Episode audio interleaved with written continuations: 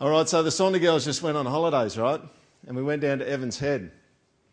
And uh, you want to experience spiritual warfare, you get a big family in a small tent. No, I'm just kidding. It was good. We had a good time. Um, we, uh, we stayed in a uh, camper trailer down there. And uh, we had an interesting next door neighbour. This was our next door neighbour down there. Uh, that, it says the Darcy Mobile. We, we got there, I don't know, we got there and uh, this guy's already there. Now, I'm telling you straight up, we just thought he was a permanent resident, right? Now, if you know what I'm talking about with permanent residents in caravan parks, at that point in time, you're just going, oh, this is a bit interesting, right? Permanent resident. Now, for the 10 days or nine days we were there, we did not see him go in that tent. I don't even know what was in the tent, all right? At the tent there, it was one guy, and he would have been probably 19, 18 or 19. And he literally just Sometimes he was in the caravan and often he'd go away in the afternoons. He never ever made eye contact with us the whole time that we were there. And we literally, it's like one of the weirdest things. Like, is it, who's been camping here? Camping's really weird, isn't it? Like, there's people that don't say hello. And that, like, that's weird. But then there's this other weird thing that goes on when you do camping where you get to know these, you spend like 18 hours a day with some people and then you walk away, you don't even know their name. Do you know what I'm saying? all right? And you, you become like, you develop this really close relationship, and then it's like, see you later, we'll never see you again, that was lovely. It's, it's kind of, it's almost like Facebook, really. You can kind of say anything, and you just think no one's going to know anything that you've said, even though you've just told someone your deepest secrets, you know? It's kind of a bit like that, but this guy was one of those ones that he just didn't look at you. He had his head down, and he had his, he always had a jumper on with a hoodie on, and he had his hoodie over, and he just didn't want to look at you. It was really interesting. And then one night I got up in the middle of the night to, uh, to go to the, um, the bathroom and he's, he's smoking hoochie cooch in the middle of the night, right? And uh, another day, we kind of thought maybe he was buying some drugs. Some dude showed up in a car. He handed the guy something. The guy handed him something. And just going, okay, this is interesting. So it was really interesting. Now, harmless enough but one of the phrases we, uh, we throw around a bit at the project here is this Latin phrase, incurvatus in se, which basically means to curve in on oneself. And I sat there, while I thought he was a permanent resident, we found out later that he wasn't. And what came out in me was a, you know, classic judgmentalism, a bit, to be honest, on the inside. I didn't probably say it out loud. Maybe there was a little bit of conversation between Ange and I, but you're just kind of going, what is going on with that guy? But it just appeared to me he was living an incredibly as far as I could tell, he was living quite a, quite a hedonistic life. And I just thought, a life lived for self is a small life. It's just a very small life. And this um, phrase here incurvatus in se is to curve in on oneself. And um, maybe he's not. Maybe he's not the way that he appeared to me. And so I'll grant him that. But it looked like he was living his life for pleasure and for himself. That's what it looked like to me. And I just thought, that's kind of, I mean, there's a little bit of that in all of us, isn't there? There's a little bit of that kind of curving in on oneself. And the, the interesting thing is that we think that more life's going to be found by curving in on yourself, but exactly the reverse is actually true. And the call for, the call for, for you and the call for me, the biblical call is to live large, isn't it? To live large. And living large doesn't come from curving in on oneself. Living large comes from spinning and curving outward toward God and toward others and love for others. The gospel leads people to a very large life, a significant life, a lasting life, and a life that stands the test of fire. As uh, 1 Corinthians 3, verse 12 says, If anyone builds on the foundation with gold, silver, precious stones, wood, hay, and straw, each one's work will become manifest, for the day will disclose it because it will be revealed by fire, and the fire will test what sort of work each one has done. That van won't stand the test of fire. All right? My house won't stand the test of fire that God's going to bring for it. But if you live large and you don't curve in on yourself, but you curve outwards toward others and toward God, and you build upon Christ, you will have something and you will do something that will stand the test of fire. So, here's what I want to do today. I want to pull out four points that Paul talks about in uh, 2 Corinthians, verse 4. Here's the first one Light always beats darkness. Always. Except in one case. In their case, the God of this world has blinded the minds of the unbelievers to keep them from seeing the light of the gospel of the glory of Christ, who is the image of God. For what we proclaim is not ourselves, but Jesus Christ as Lord, with ourselves as your servants for Jesus' sake. For God, who said, Let light shine out of darkness in creation, has shone in our hearts to give the light of the knowledge of the glory of God in the face of Jesus Christ. You see, the only thing, according to this scripture, that beats light is blindness. You notice that? Light always beats darkness. I mean, you can. It's an interesting question. When things get dark, I mean, if you're in a room at home and you have a blackout, what do you need to do? Well, you need to somehow you need to find a light. Maybe not a, an electrical light, but you need to find a light. And it's not like uh, you light a match and the, the darkness snuffs it out. It doesn't do that. It always loses. It always loses. And you need to know, and I need to know, that in life, that's the way it's always going to be. You bring the light of God in, and it's going to dispel darkness. The interesting thing about this scripture here is it says the only thing that beats darkness, sorry, light, is blindness. But then at the end, you notice what it says at the end of that scripture there. Even though blindness can beat light, what happens at the end? For God, who said, Let light shine out of darkness, has shone in our hearts to give the light of the knowledge of the glory of God in the face of Jesus Christ. God heals blindness so that the light actually works. So you don't get rid of darkness by cursing, by casting out. You get rid of darkness by bringing the light in. And the thing for us today is don't lose hope. As dark as it gets, the light of Christ still exists.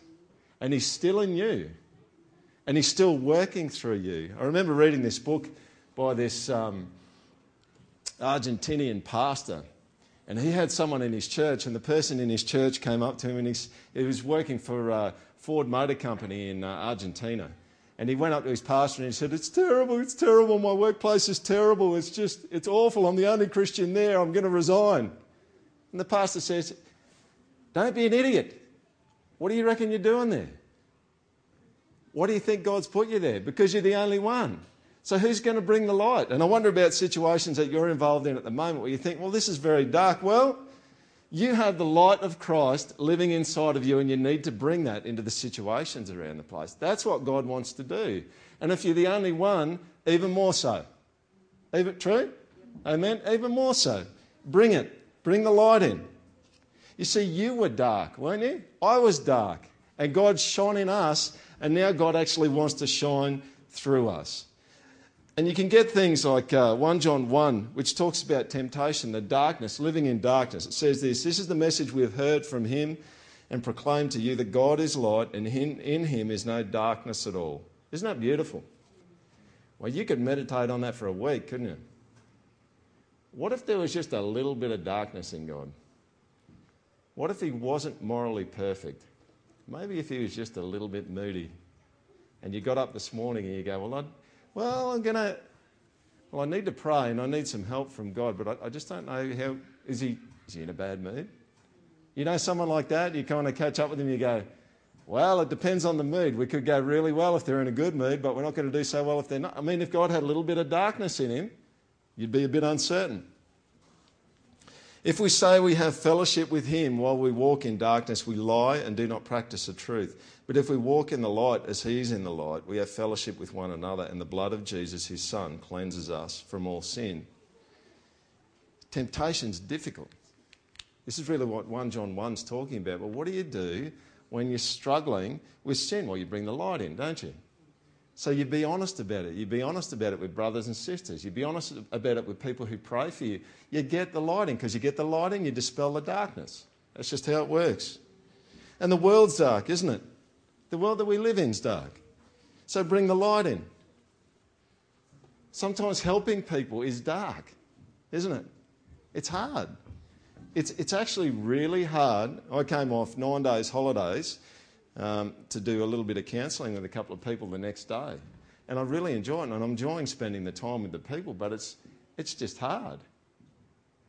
You know, and you can, sometimes I think, for me anyway, maybe for you too, you can get to this place where you just sense the darkness and you sense the heaviness, and you don't get a sense of the light of Christ inside of you that comes to dispel darkness. That's God's call for you, is to be someone who broadcasts light and radiates light around them in dark situations. So you want to talk to people who are really struggling because God's put something in you to shine into the darkness that they might be having, as hard as it might be. Amen? There's lots of hope in this, right? God's actually put you in an incredibly powerful position. True? You're a jar of clay, but you're in an incredibly powerful position. And you could bring a huge amount of change in the, uh, in the places that you move in. That's the first one. Light always beats darkness. Number two, treasures in jars of clay. 2 Corinthians 4, verse 7. But we have this treasure, and Paul had just finished saying, We have the treasure. The treasure is the light of the glory of Christ in jars of clay to show that the surpassing power belongs to God and not to us. Check this out. This is uh, M.J. Harris says this, uh, commentator. He says, Paul is contrasting the relative insignificance and unattractiveness of the bearers of the light. Some of you go, I'm offended right now. with the inestimable, inestimable, everyone say that 15 times quickly, worth and beauty of the light itself. Do you see that? Now, is God saying, My children, you are a bunch of pathetic, worthless people? No, he's not, right? What he's saying is comparatively to what you've actually got inside of you, if you were to try and compare them, you would look a little bit pathetic and cheap compared to that. All right? Some of you going, did he just call me cheap? Well, not, well, not ultimately. Comparatively. Do you get my point? Because clay pots, clay pots, in, in that day and age, earthen vessels were inexpensive and they were very common. They were easily broken. Isn't that true of us? Easily broken. And the interesting thing is that once they were broken, they were only good for the rubbish tip. Steel pots, they can melt down. Glass pots, they can melt down. Earthenware pots, once they're broken, they're done. Inexpensive. God's got a plan in, in putting his treasure in earthen vessels, and this is it. We tend to be glory thieves. True? We like to steal stuff that belongs to him. My classic line is people like to have their hand in the till. It's like they like to take stuff away that they shouldn't be taking away. And so, what does God do? He's not going to, you know, He's not going to give the deal to the, uh, the most gifted, talented person and say, Here, I want you to do my stuff, right? Because the truth is, they're going to be tempted to take the glory for it. So he's going to take his stuff, put it in an earthen vessel, and get them to get the job done. It's like Paul says uh, earlier in Corinthians. He says uh, that God chose the weak and the foolish things of the world to shame the, the wise and the strong. That's us, right? He would say, Not many of you are wise or strong by worldly standards. Is that true? I don't think many of us are. I mean, don't be offended. There'd be much better things to be offended of at the project, but that wouldn't be one of them, all right? But we're not that weak. Sorry, we're not that strong. We're not that wise. Let's be honest. But the really cool thing is God's gig is He's going to shame the strong and the wise with weak and foolish people. And that's good news for most of us here. All right? I've said it here before at the project, but um, I just remember being at, at school, at high school, and uh, you know, you get to the lunchtime kind of picking teams, you know, and the doughiest person gets left to the end.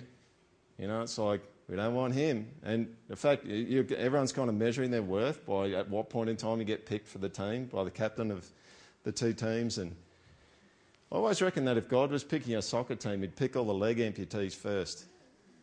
You get what I'm saying? That, that's his gig. He just, you know, just grabs earthen vessel. Can't do that much because I'm going to do something really sweet with someone that thinks they can't do that much. So, as much as you think you can do, God's plan is to do way beyond that. Every time. Different, probably, to what you think, but way beyond it.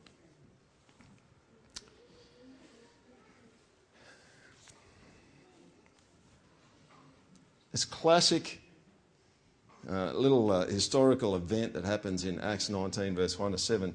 You can follow it with me. And it happened that while Apollos was at Corinth, Paul passed through the inland country and came to Ephesus.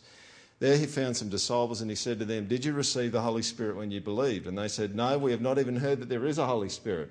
Bummer that, all right? Because the Holy Spirit's Part of the Godhead, one of the three persons of the Godhead lives inside of people and gives them lots of power, all right? That's the gig. That's what it's all about. Uh, they said, No, we've not even heard that there is a Holy Spirit. And he said, Into what then were you baptized? They said, Into John's baptism. And Paul said, John baptized with the baptism of repentance, telling the people to believe in the one who is to come after him, that is Jesus. On hearing this, they were baptized into the name of Jesus. And when Paul had laid his hands on them, the Holy Spirit came on them, and they began speaking in tongues and prophesying. There were about 12 men in all. Now, I'm not going to get into baptism of the Holy Spirit, right? That's not for today. We, maybe we'll talk about that some other time. But take the point here. The Dudes are kicking around. They didn't have the Holy Spirit. They weren't, they didn't, weren't in a position of power. Now, we're totally okay with the fact that tongues, prophecy, and all the gifts of the Spirit in, are, are, in operation. We've got no issue with that at all. And I've certainly been blessed by uh, a whole bunch of prophecy, personally. And the interesting thing here is these guys didn't know anything about the Holy Spirit. Power comes upon them, they speak in tongues, and they prophesy. See, the scripture uh, that we just read out of 2 Corinthians 4 says this We have this treasure in jars of clay to show that the surpassing power. You've got surpassing power. And the surpassing power comes through the Holy Spirit. On uh, holidays, and I've asked the permission to this, for this, uh, on one particular day on holidays, uh, Ange, Ange's power toothbrush ran out. Yes, it's pretty tragic. She goes, Did you bring the charger? And I said, Yeah, I did. Now, unbeknownst to her, I got the charger out and charged the toothbrush. You know, the next day she picked the toothbrush up and she started going like this with it right? And didn't turn it on. And the interesting thing for me, I'm always looking for a sermon illustration, I'm sitting there and I'm just going, that's interesting because I know that it's fully charged. And I said, well, you know that thing's charged, you should turn it on. True? You see the point here? This is exactly what's going on here. Paul's going, you, you guys know that you've actually got something really powerful in the Holy Spirit that can live inside of you. You need to turn that thing on. And you guys are like that too, right? We're all like that a bit. You go through times in your life where you just think, I've got to handle this thing. No, you don't. You don't have to handle it on your own. You've got to turn the thing on, all right? It's always charged. It's like, is the Holy Spirit having a flat? He's not having a flat day, all right? He never has a flat day. It's not like, I'll turn it on and someone's turned the meter box off. It's never like that, right? You turn it on, his power, his strength, his enabling is always there. You just got to access it. If you don't access it, it's no one else's fault but yours. True?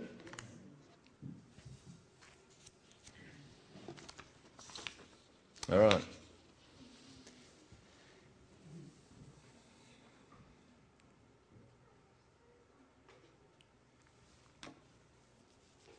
I had this conversation, um, one of my boys was with me, I had this conversation with another camper in the campsite.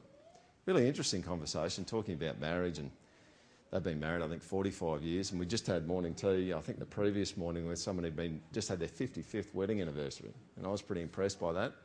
It's a long time, and they still love each other. All right? It's important to say that. Yeah, absolutely. Christian couple. Not that you have to be a Christian to last that long, but um, it seems to help. Um, but anyway, uh, I'm talking to this couple across the road, not a Christian, he's, an, he's a retired cop from the Goldie.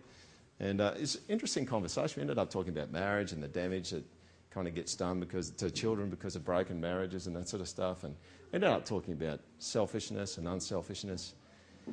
And um, it was an interesting conversation. Then I got to the point, um, I just kind of, I think I made the comment something like, uh, you know, you feel like you're going to miss out when you're being unselfish, but the, uh, it's counterintuitive because you actually, there's a blessing that comes through unselfishness, right? And it actually, this is, this is a whole Jesus kind of said, you lose your life, you keep it is Jesus' stuff works in reverse most of the time, right? So when you read it, you just got to go, okay, well, there's a trick. There's always a trick, pretty much, to what Jesus says, right? It's a good trick, but it's a trick, all right? It works in reverse a lot of the time. So if we got to the point where I was just kind of going, well, we're talking about unselfishness, let's give Jesus a swing, right?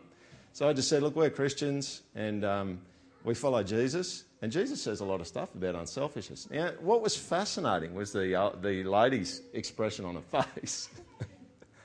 It was like she just sucked on a green lemon or something, right? She was in some kind of post operative pain, um, sitting there just because I brought Jesus into it. And then the conversation changed really, really quickly after that. And literally, the way I said it was like I just told you. And it's an interesting test, you know. I found this uh, in, um, in, in, some of my dealings with people. You know, sometimes you have conversations like that and you could say, well, I, if I didn't mention Jesus, it wouldn't be awkward.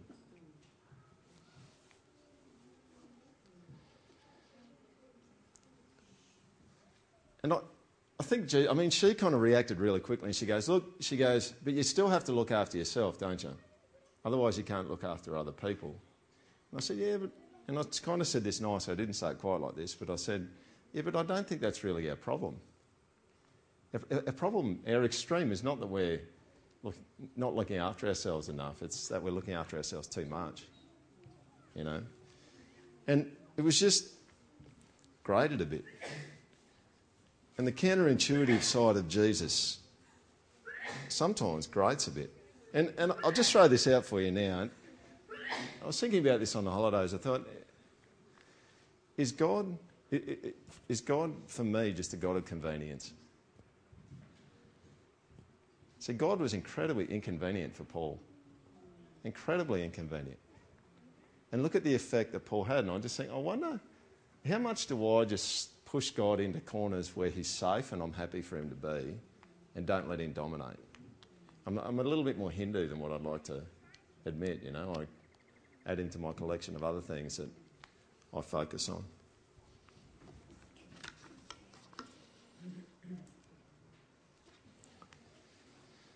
Point three.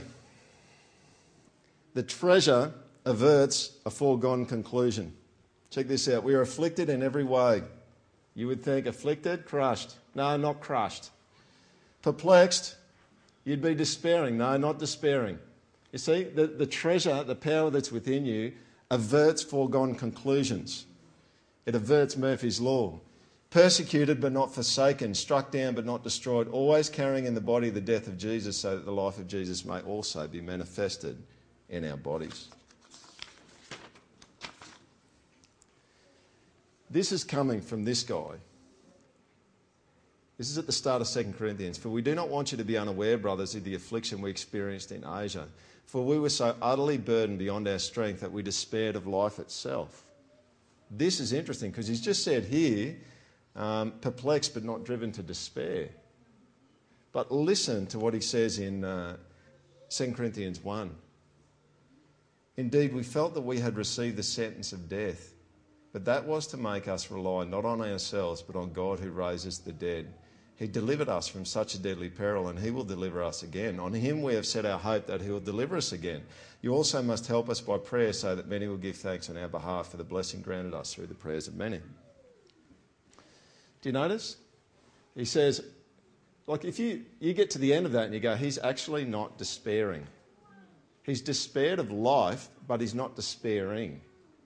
And that's what the treasure that lives inside of you can do. You can be under incredible pressure and you can handle it. And the foregone conclusion that everyone else can look at you and go, I don't know how you're going to do that. It's going to end here. And you just go, Well, no, not necessarily. Thank you. Because I've actually got some power and some strength living inside of me that goes beyond the human, beyond the natural. I have a supernatural power and strength living inside of me to get it done so that that doesn't have to end that way. True? And I'm not saying that you have control over circumstances. A lot of circumstances, well, I said a while ago in the anxiety, you don't have control, right? But you do have control over where your source of strength is, and you do have control over the way that you respond to the circumstances that happen to you and the trouble that happens to you. The power of God can sustain us. See, in each of these situations for Paul, the conclusion is averted by God's power. And he knew about being under pressure, I tell you. The last one's this, is where we're going to finish. Might go five minutes or so over. The more death, the more life. Here's how it goes. Paul says, always carrying in the body the death of Jesus, so that the life of Jesus may also be manifested in our bodies. For we who live are always being given over to death for Jesus' sake, so that the life of Jesus may be manifested in our mortal flesh. So death is at work in us, but life in you. And he would know. Five times, Paul says, I received at the hands of the Jews the 40 lashes, less one. Three times I was beaten with rods. Once I was stoned. Three, that's not stoned in the Evans Head kind of way. Three times I was shipwrecked. A night and a day I was adrift at sea, on frequent journeys, in danger from rivers, danger from robbers, danger from my own people, danger from Gentiles, danger in the city, danger in the wilderness, danger at sea, danger from false brothers, in toil and hardship, through many a sleepless night, in hunger and thirst, often without food, and cold and exposure. Do you see what he's saying here at the top there in 2 Corinthians 4, verse 12? Oh, 10 to 12. Literally, physical death is all around him. But he actually knows that physical death being all around him actually results in life for other people. And it's one of the scary things when you look at the Bible, the degree of life that you bring around the place seems to be proportional to the amount of death that's going on for you. I mean, some of the martyrs of the faith have been some of the most fruitful people, haven't they? And Jesus in Hebrews, it says Jesus dealt with the fear of death. You deal with the fear of death and you put yourself to death in the sense that you put your own desires to death, you deny yourself, and you live that life, you become an incredibly fruitful, life giving person. Commentator C.G. Kruse says this On the one hand, he, Paul, is daily sub- subject to forces which lead to death, but on the other hand, he is continually upheld, caused to triumph and made to be more than a conqueror by the experience of the risen life of Jesus in his mortal body. See, Paul and his companions were continually under pressure, and Paul had repeated deliverances from death. But he actually knew that the amount of life that, he was, that God was working through him was actually in proportion to the threat of death that was over him. Isn't there that scripture in, uh, I think it's Paul says in Corinthians, he says, uh, even though our physical body is wasting away, inwardly we're being renewed day by day. Do you see that? And, and hopefully you can see Paul's quite creative in his writing here because he's actually saying it's like you've got all this death, but there's all this life happening in the midst of the death. It, it doesn't, it's a bit counterintuitive. It doesn't quite make sense. But it's good news, isn't it? You see, the nature of Christianity is not a matter of life after death or even life through death, but of life in the midst of death. So let me ask you this question.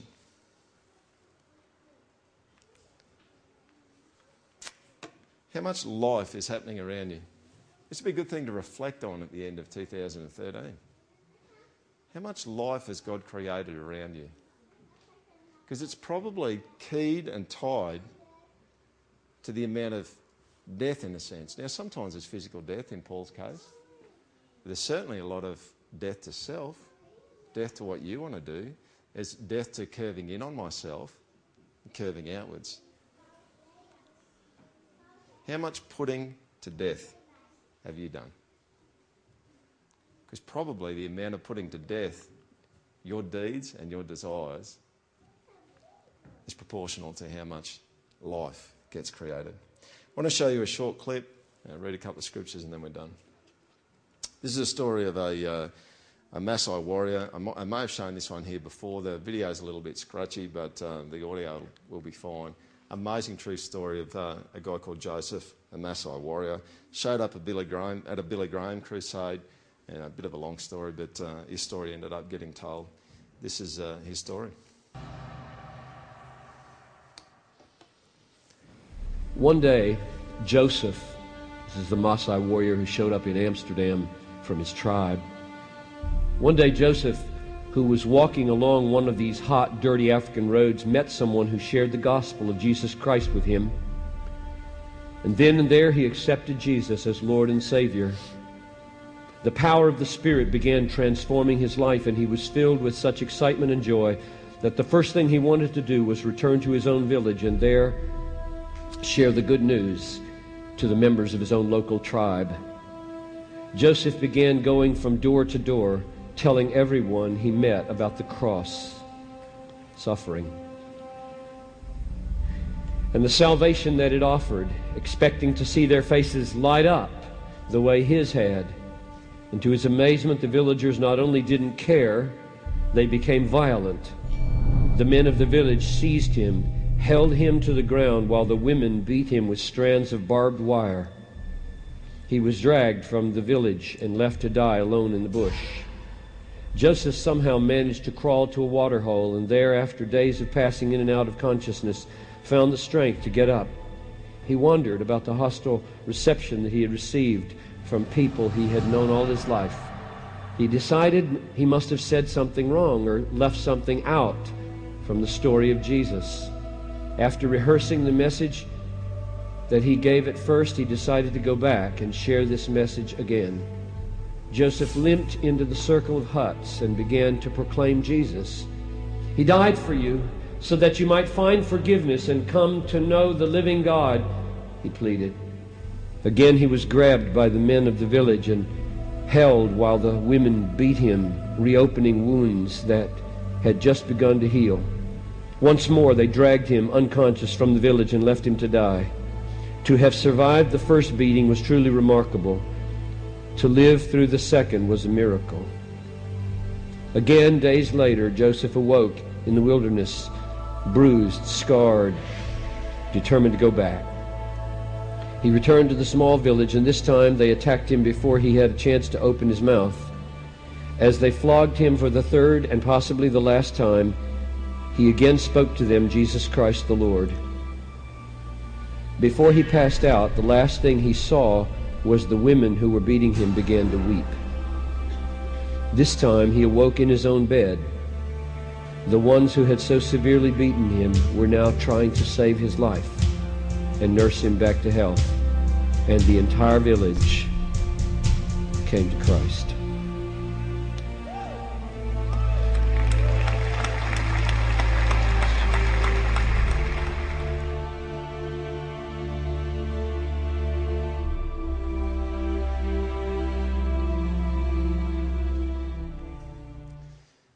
Huge challenge, yeah? That was in a John Piper sermon titled Called to Suffer. It's pretty full on. I mean, it, Paul's not in a four bedroom, double lock up garage, ensuite house saying death is at work in me while life is at work in you. He's getting beaten up, stoned, whipped, shipwrecked. Really challenges some of my notions of having a convenient God. But it's Christmas, right? It's Christmas. And here's where we finish Jesus is the ultimate death and life, is he not? Check this out Philippians 2. Have this mind among yourselves, which is yours in Christ Jesus. You can actually do that who, though he was in the form of God, did not count equality with God a thing to be grasped, but emptied himself. He made himself nothing by taking the form of a servant, being born in the likeness of men, and being found in human form, he humbled himself by becoming obedient to the point of death, even death, death on a cross. You see, if life and death are tied together proportionally, the amount of death is the amount of life. No one beats Jesus, right? He died the most excruciating death out of anyone. He was the one who emptied himself the most. You could never empty yourself as much as Jesus. Never. Never, never could. He had everything. He, had, he, he was infinite. He had every treasure, every gift. He lived in a dustless, um, dirt free, sin free, perfect heaven. And he emptied himself of all of that and came down and was slaughtered on a Roman cross.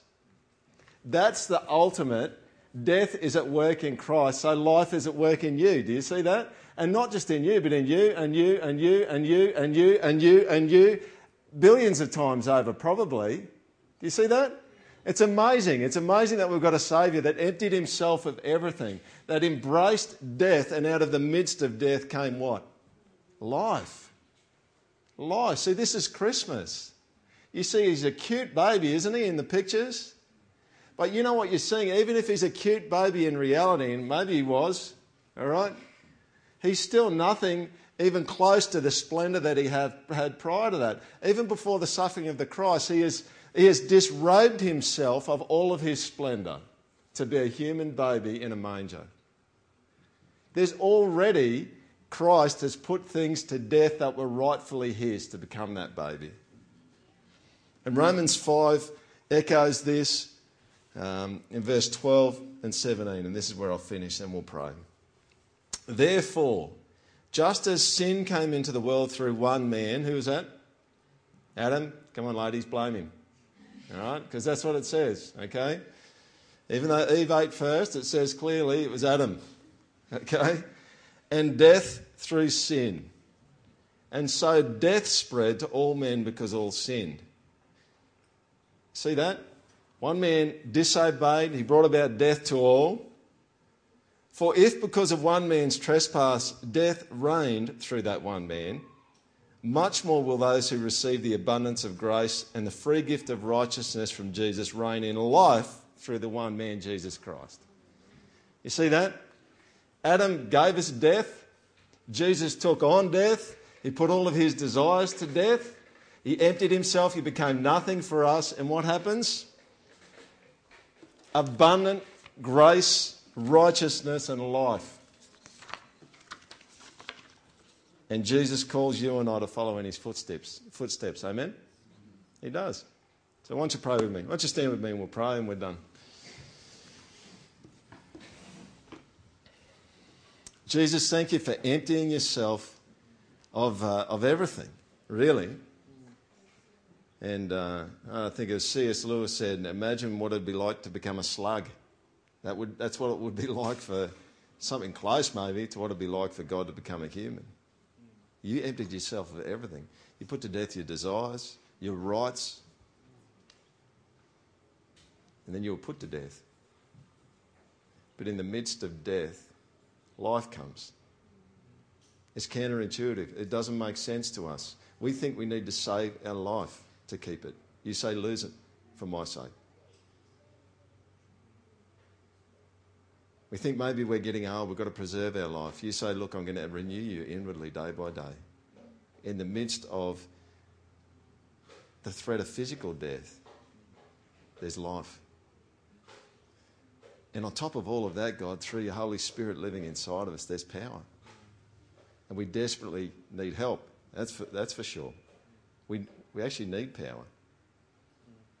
And God, I pray for everyone here today, and I pray that you'd help I pray that by the power of your Holy Spirit, that they would thwart consequences, or uh, maybe not consequences, but they would thwart foregone conclusions. God, that that would be their story of 2013.